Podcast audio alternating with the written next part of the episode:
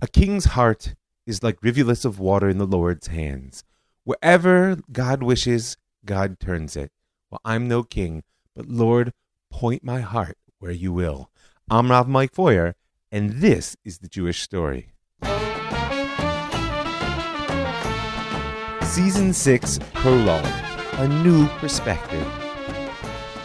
If you don't know by now, tagline of the Jewish Story podcast is telling a story of the past that upholds a present identity equipped to build the future which we desire.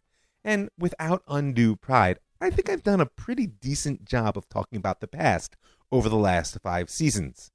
But every year, more and more people have been hitting me with this same joke. Hey, Mike, what are you going to do when time runs out, when history comes to an end? And we've kind of hit that point. And to be honest with you, it's not so funny any longer. I'm terrified. We talk about Kol Hatchalot Kashot, all beginnings are difficult, but this season feels somehow different. It's easy to talk about the past. I mean, even the most disturbing skeletons in the closet, the harshest revisionist critique I'm willing to level at sacred ideas and institutions, can all be held off with a relatively simple statement. Well, that was then. This is now. It's an effort to escape the burden of history, and it comes in many forms. It underlines the YOLO, you only live once attitude of rampant consumerism and frankly, shallow fun that I see so much around me. It also, in its own way, drives the desire to destroy historical monuments around the world in our efforts to divest ourselves of the pain of the past. You can see it in many places if you look. But the raw truth is, it doesn't work. History is always present, no matter how hard we might try to deny it. And so, much of season six is going to be devoted to the question of how we carry the weight of the past in the present. The rest of the season is going to be devoted to how we work with that weight in order to build our better future. Don't worry, it's not going to be all about bearing burdens. But for right now, I find myself in the present moment faced with the present rather than the past. And that's a new posture for me to be taking behind the mic in public, as it were. So, just as a reminder for those who didn't memorize every word I said at the end of season five, or perhaps to those of you who didn't listen to the epilogue, new, new, new, my goal moving forward into this season is to look at items, phenomena, physical, cultural, spiritual pieces of our present reality and to trace the roots back to where we left off our story in the linear sense in the mid 80s. Sounds straightforward, right? The only problem is that looking the world in the face is never as easy as we might hope. I, by the way, know this quite clearly from my counseling practice. When I first sit with a client, I often open with the question, Tell me your story. And my experience tells me with a minimal amount of encouragement, most people can summon up a tale of the past. Now, it might be as full of holes as Swiss cheese, but it's a story nonetheless. Later in the process, we'll generally get around to speaking about values and vision. And I'll ask, tell me what your life looks like in five years and ten. What will they say at your eulogy? Now, that's significantly harder, but with support and proper guidance, people most often discover they do have a dream of the life that they desire, at least in the broad outlines. They can see their possible future. But when I ask what you're doing today, where are you stuck? Where are you flourishing? What's your greatest strength and your greatest barrier? How do you yourself contribute to the challenge you face in your life and relationships? You'd be surprised how many people freeze up and find it all but impossible to look honestly at themselves in the present. The mirror is far more frightening than the window. We're protected from the past by a bubble wrap of memory. We frame everything as we've spoken about many times. And it's easy to cast the future in a rosy light if we want to. But looking the present in the face, bringing an honest eye to the world that I'm actively building, that can hurt. And if you don't know, I'm deeply invested in the prophetic side of what it means to be a Jew, both personally and professionally, aside from my passionate love for the writings of the prophets and a deep faith that their words will come to fruition. Let it be soon. Let it be now.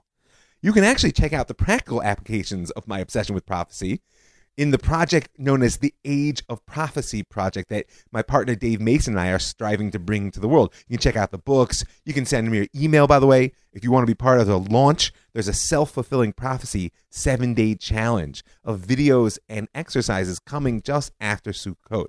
But for now, one of the things I love most is the initial interaction that we often find between prophet and God. It's a crucial part that in textual analysis we call minui hanavi, right? The appointing of the prophet. But aside from the way it works in the text, it's a deep insight often into human spiritual psychology. You know, the great American teacher, Abraham Joshua Heschel, said that the prophets were people from whom God had removed all the blinders and rationalizations. All the filters we use to move through the present without letting the pain and injustice of the surrounding reality overwhelm us are ripped away by the divine experience. And the next thing you know, you got Isaiah screaming on the street corner because one person doesn't have what to eat. And one of the deepest moments of the pointing of a prophet I find at the beginning of the book of Jeremiah, when God poses the ultimate question. He says, What do you see? He says, right, I've appointed you this day over nations and kingdoms. That's a big job to uproot, pull down, destroy and overthrow, build and plant. It's interesting, by the way, note that the prophet bespeaks God's will, but somehow God has placed Jeremiah in the position of builder, destroyer, planter, and uprooter. And why? Because of the question which comes next. Then it says, The word of the Lord came to me, Velomar, Ma Yirmiyahu. Jeremiah, what do you see? What do you see? Look at the world, and in your seeing, build and destroy, plant and uproot. Now, I'm not a prophet, but as I said, I have a growing need to look things in the face, not out of some masochistic desire to be able to hold the pain, but because real change always begins with an honest look at what is. By the way, that's why getting out of denial plays such an important role in the recovery of an addict. In the same way, if we as a people want to move forward in our history, then we need to be able to take a good look at where we are. But looking isn't enough, right? Because when Jeremiah looks around and he says, Makel right? He sees a uh, almond branch, and God says to Jeremiah, Vayom Hashem Elai, Heitavta lirot. You seen good, kid. Because God is, play on the words, God is eager, is, is imminent to fulfill God's will. But right now, I want to consider what does that reply mean? Heitavta lirot. Seen good. You know, that phrase, hatava, is a very interesting use of the Hebrew right? To make something good. We find it in a couple of interesting places, right? We see it in in uh, Hatavat Hanerot, the preparation of the lamps in the temple. We also find it in rabbinic literature that when the grinders of the spices for the incense worked, they would say Hadek Hetev Hetev Hadek, crush good. Now, what are the lamps in the temple being prepared? And the grinding of the spices for the incense have in common? And what can it teach us about what it means to see the world rightly. Well, I've got news for you. Hetav, lahatev, is to make something completely ready for its purpose. At the slightest touch of a spark, the incense gives forth scent. And at the lightest flame, the lamp, which has been properly prepared, bursts into flame. Both the lamp and the incense have a job to radiate. One light, the other reach nichoach, a pleasing savor. Right? Now that means that to see well is to look at the world in a light that prepares it for change. Now, again, I'm no prophet. Certainly not in the sense that I have any pretense to know the future or claims to have touched the divine. But I am willing to take that classic prophetic stance of looking at the world and letting what I see force me to a critique of speaking truth to power and demanding that we as a people be more than we yet are. And when we open our eyes and see if we are able to see well, then we might just might be moved in the present to build that future of which we dream. When I look around at the world in my efforts to understand the Jewish story, there are always three dimensions which need to be considered Am Yisrael, Torah Yisrael, and Eretz Yisrael, the people of Israel, the Torah of Israel, and the land of Israel. And we will use those three dimensions to focus the exploration as we attempt to connect present and past as opposed to past and present in this year's season six. But of course, today, in addition to Am Torah, the Eretz Yisrael, there's a fourth factor, Medinat Yisrael, the state of Israel. And the ways in which this political entity does and does not give right expression to the people, the Torah, and the land is actually going to be the subject of the coming season. Because, in a sense, the primary driver of the Jewish story, as I see it today, is the struggle between the Medina and the Malchut, between state and kingdom, between the reality of our embodied political existence and the dream of what it is to play the role we were meant to play in creation. And since much of the criticism in the coming months is going to be leveled at the state, I do want to stay right off the bat that not only am I personally grateful for its existence, I believe that the state of Israel is the most profound spiritual historical event in Jewish history, certainly since the destruction of the temples, and perhaps since the exodus from Egypt. Now, that being said, it's crucial to recall that we were taken out of Egypt, given the Torah, and brought to the land all as vehicles for Malchut Shamayim, for the kingdom of heaven, not in order to establish a Medina, a state. Now, that definition of Malchut that we've been working on needs to be recalled. Malchut is the context that holds the pieces of any situation letting them come to right relationship, as passive or as active as the situation might demand. And this is true on all levels. Individually, it functions as identity. How do I hold myself into a wholeness? Interpersonally, it functions as leadership. Any group, from a couple all the way through a country, needs a context that allows the pieces to come to right relationship, needs a malchut. And cosmically, God is holding the big picture. And Zionism and the powerful state which it has created are best related to, in my eyes, in our story, as the re entry vehicles for Am Yisrael into Eretz Yisrael, paving the way for Malchut, and as a call to action for Torah Yisrael to wake up and start to lead throughout the world. I'm going to unpack all that in the coming season. But the only way I could get started this week was by promising myself that this was an unrestrained rant, if you can't tell. So please stick with me. so many of our struggles today as a people, whether here in Israel or around the world, and especially for American Jewry, can be understood as rooted in our fear of what we've actually done by returning to the land of Israel and building a state. I mean, just think of space pioneers fleeing a ruined world, their intergalactic vehicle manages to cross the void, impacting on the surface of a new home. Now, they have everything with them they need. All that's required is to trust that they've arrived. Spread out, flourish, become the people who they can be in this wonderful new environment. And instead, what do they do? They huddle around the wreckage of their space pod, hunkering in its shade, cannibalizing its parts just to survive.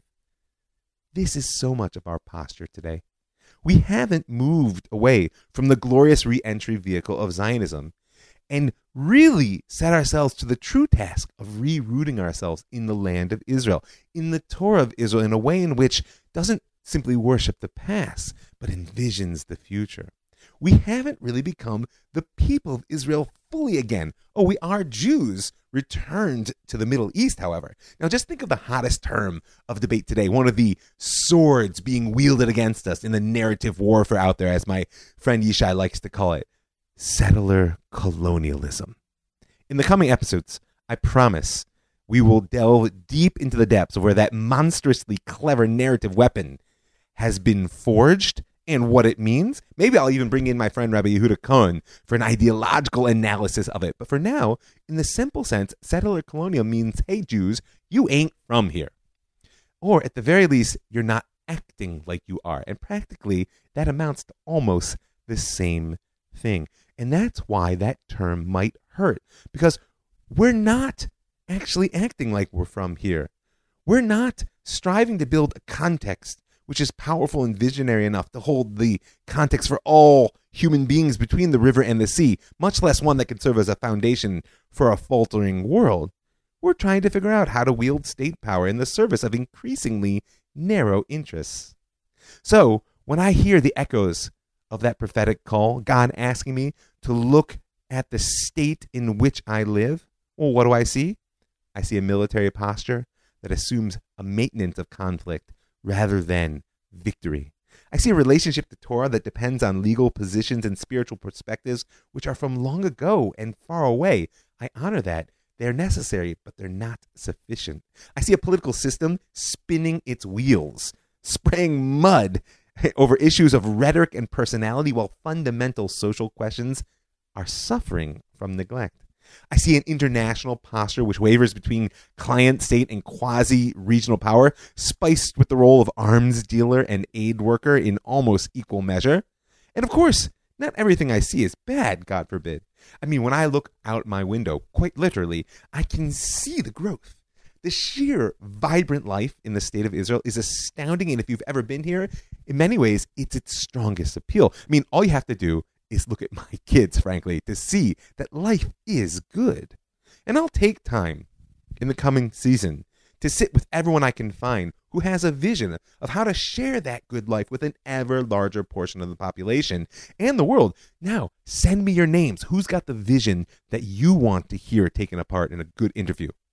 For now, remember though, if the old Yiddish proverb was, it's hard to be a Jew, schwer zu sein a Yid, Right? That used to be a gospel truth for the Ashkenazim in exile. Now, beware the danger of a life in the land where it's too easy to be a Jew. Or, as I recently read in the name of the Hungarian Speaker of the House, Laszlo Kövér, he said, We must make sure that good times do not create weak men, and that those weak men do not bring hard times upon our people. Or frankly, let's go to the source. God told Moshe to write it down at the beginning of Ha'azinu, that song of witness and warning that concludes the book of Devarim. When I bring them into the land flowing with milk and honey that I promised on oath to their fathers, and they eat their fill and grow fat and turn to other gods and serve them, spurning me and breaking my covenant. So I'm aiming to look at the world, and most specifically at Am, Torah, and the land in a way that by seeing it, we begin to make change. Not a prophet. I expect no divine imprimatur on my observation, but I do take to heart that response which God gave to Jeremiah. "He Hitavta lirot. Right? I'm aiming to look the world in the face in a way that forces me and you into action, to confront reality in a way which is like a match touched to a well laid lamp or incense ready to burn because the time has come to spread out beyond that entry vehicle and think about how we can build a kingdom which can bring light and fragrance to the whole world.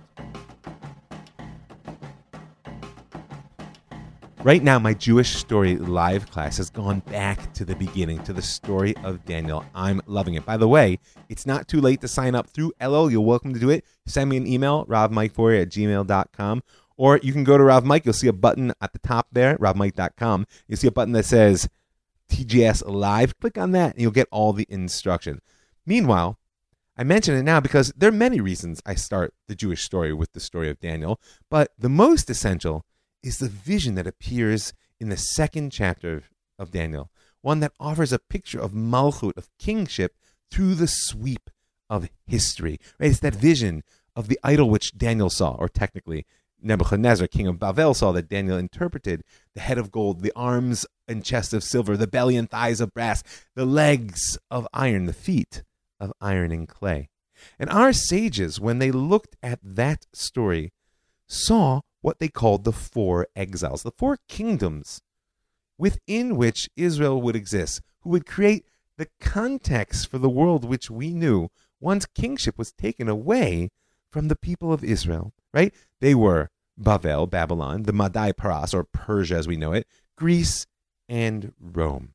But the truth of the matter is, when the sages looked at that story, they saw way more than the four kingdoms that would rule over in Israel in exile, creating, as we called it, the known world. In fact, they tied it into creation itself. If you look into the Midrash, Reshit Rabbah 2 4, if you want to look it up, it says there that Shimon ben Lakish, Pata Kreya Bigaluyot, right? He understood the second line of the entire Torah as speaking about exile. When it says Haaretz Haita Tohu Vohu V'choshech Al Pnei he says, well, Tohu, that's Bavel, right? It gives its reason there, right? Vohu, that's Persia, and gives its reason. Choshech, darkness, that's Greece, right? Not the Enlightenment, the Endarkment. And last but certainly not least, right? The Tehom, the abyss that was Rome because they couldn't see the end of that phase. Aside from the poetry and the historical analysis, there's a principle being expressed here which is universally relevant.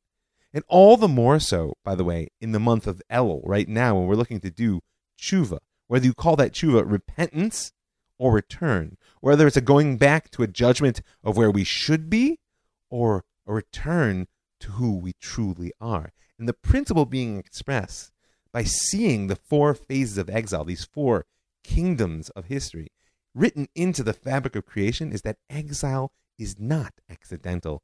It's essential to the divine plan.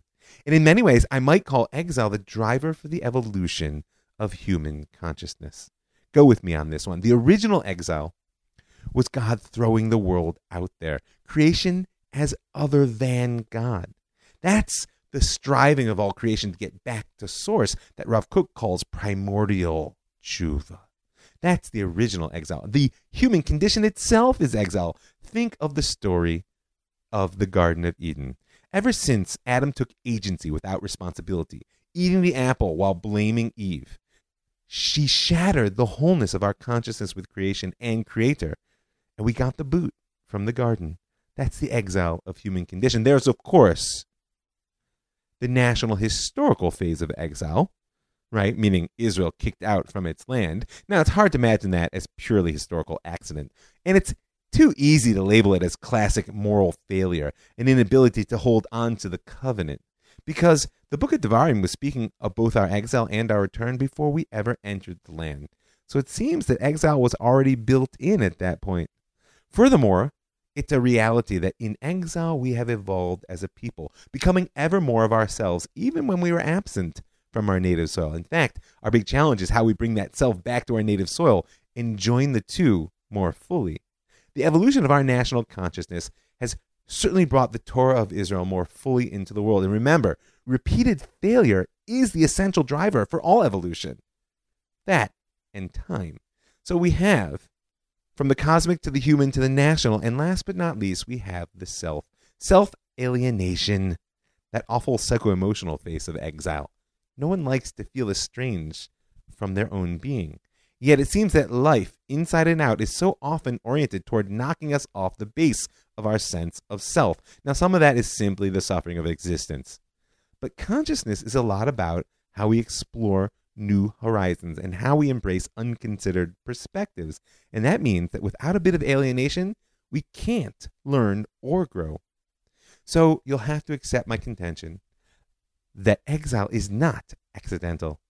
It is actually a built in driver for the processes of creation and, in particular, for the evolution of consciousness. And that's why when Daniel in the second chapter there lays out the historical progression of kingdoms, of kingship itself, Malchut, through history. He's actually mapping an evolution of the socio political and ideological systems that can hold the context for a good part of the world to come to consciousness. Right? Because insofar as a political system holds the pieces of our lives in right relationship, which is the definition of healthy malchut, human consciousness flowers and evolves when that system falters, chaos emerges once again. Now, just a quick review here at the beginning of season six. The sages saw Babylon as having taken the Malchut, the kingship from God, and given it to the nations, and hence the golden head of Babylon. Those silver arms of Persia brought Israel back to the land and to the temple, even though not the lasting kingship. The belly and thighs of brass were Greece, the core of Western culture, and those legs of iron were the legions of Rome that marched the known world, circling the Mediterranean and subduing whomever they encountered. And I've held off for years from naming the feet of iron and clay in Daniel's vision. But in the spirit of my ongoing rant and of breaking the mold in season six, I'm going to throw down the gauntlet. And I'll say that when I look at Daniel's vision and I wonder what those feet of iron and clay might be, I see the post colonial world. Why? Because it says there in Daniel chapter 2, line 41, you saw the feet and toes, part of potter's clay and part of iron. That means it will be a divided kingdom. Malchut pliga, right? It will have only some of the stability of iron, it says. Umin nitzbeta de parzala. The Western world in modernity brought the Roman model to the whole world through colonialism. This idea that a powerful state, which builds internally a republic and is fed externally by conquest and expansion, went all around the world. And now such states, in various degrees of development, are scattered on five continents, plus, of course, their home base in Europe. Now, the model of a republic is an excellent tool for wielding power on a social scale. We're benefiting from it here in the state of Israel, but as a tool, it can be used as readily for justice and healthy growth as for evil. And it's not organic to most of the places where it is found, to say the least. Even if I were willing to say that the Western style state is the best possible social organizing model, and I'm not, because I'm still holding out for humanity's social creativity to produce something better. But even if I were willing to say that, the way in which the state came to what we today call the post colonial world makes it a foreign element at best.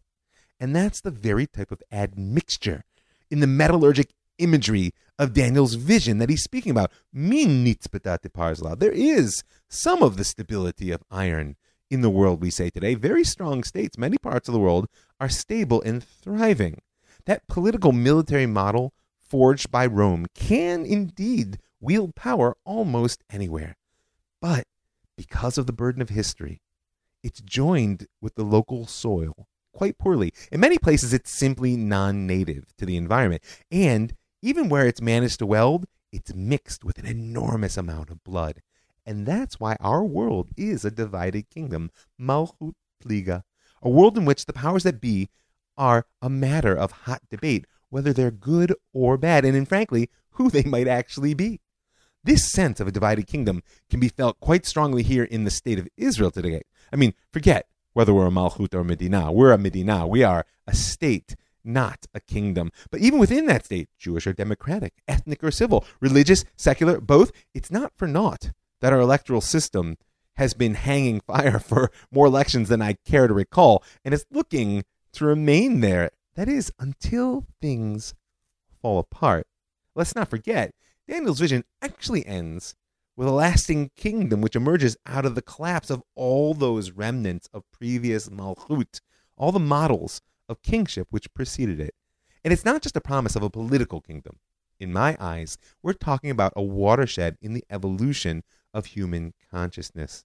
As God promised in the book of Devarim, that when our final return to the land comes, Umal Hashem Elecha Elevavcha, God is going to circumcise our hearts and the hearts of our children, right?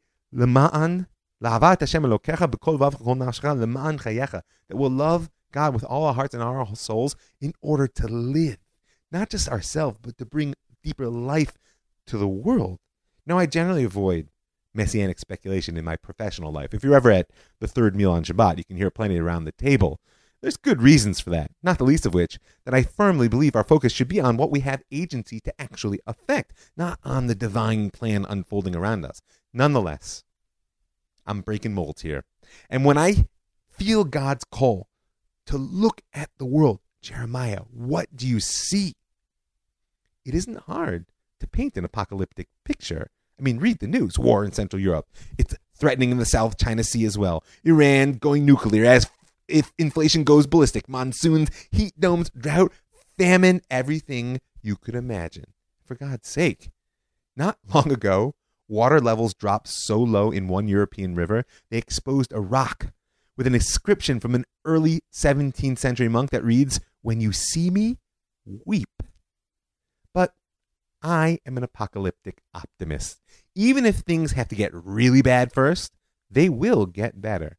Now you might say, like our sages say, let the Messiah come, but after I'm gone, please, so I don't have to see the process. I don't have to witness the suffering of a world which is falling apart before it can come together in an embracing, sustainable Malchut.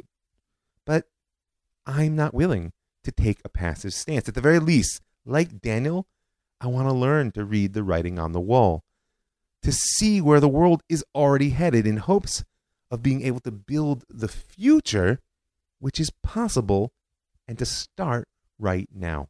You know, there's a cry which has become popular in the environmental movement speaking about climate change. We don't have time. Now, you may feel that's true or not true in terms of the science, but it's an incontrovertible moral truth. We have no time left to ignore the reality of the present. The question is do we have enough faith to look at what is while holding on to a vision of a hopeful future? Can we take that evolutionary, visionary leap?